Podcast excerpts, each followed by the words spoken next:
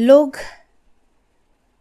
हर एक वस्तु, हर एक चीज़ को एक दूसरे के साथ तुलना करने बैठ जाते हैं। महिला पुरुष में तुलना, इंसान जानवर में तुलना, कंकर पत्थर में तुलना।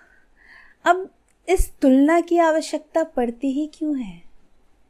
इसी जद्दोजहद में कितने ही अभिभावक अपने बच्चों की तुलना किसी और से करते बैठते हैं।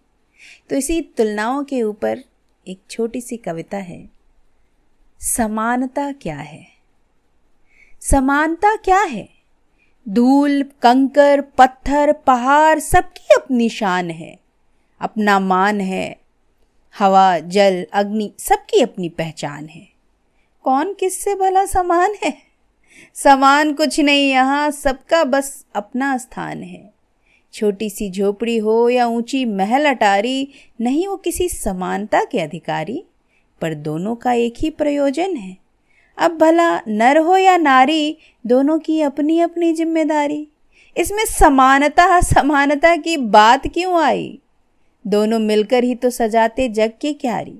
अब जलाए अग्नि या बुझाए जल, जलाए जल या बुझाए अग्नि, सबकी करनी अपनी अपनी इससे क्या फ़र्क पड़ता है कि वह कौन से जिस्म में रहता है?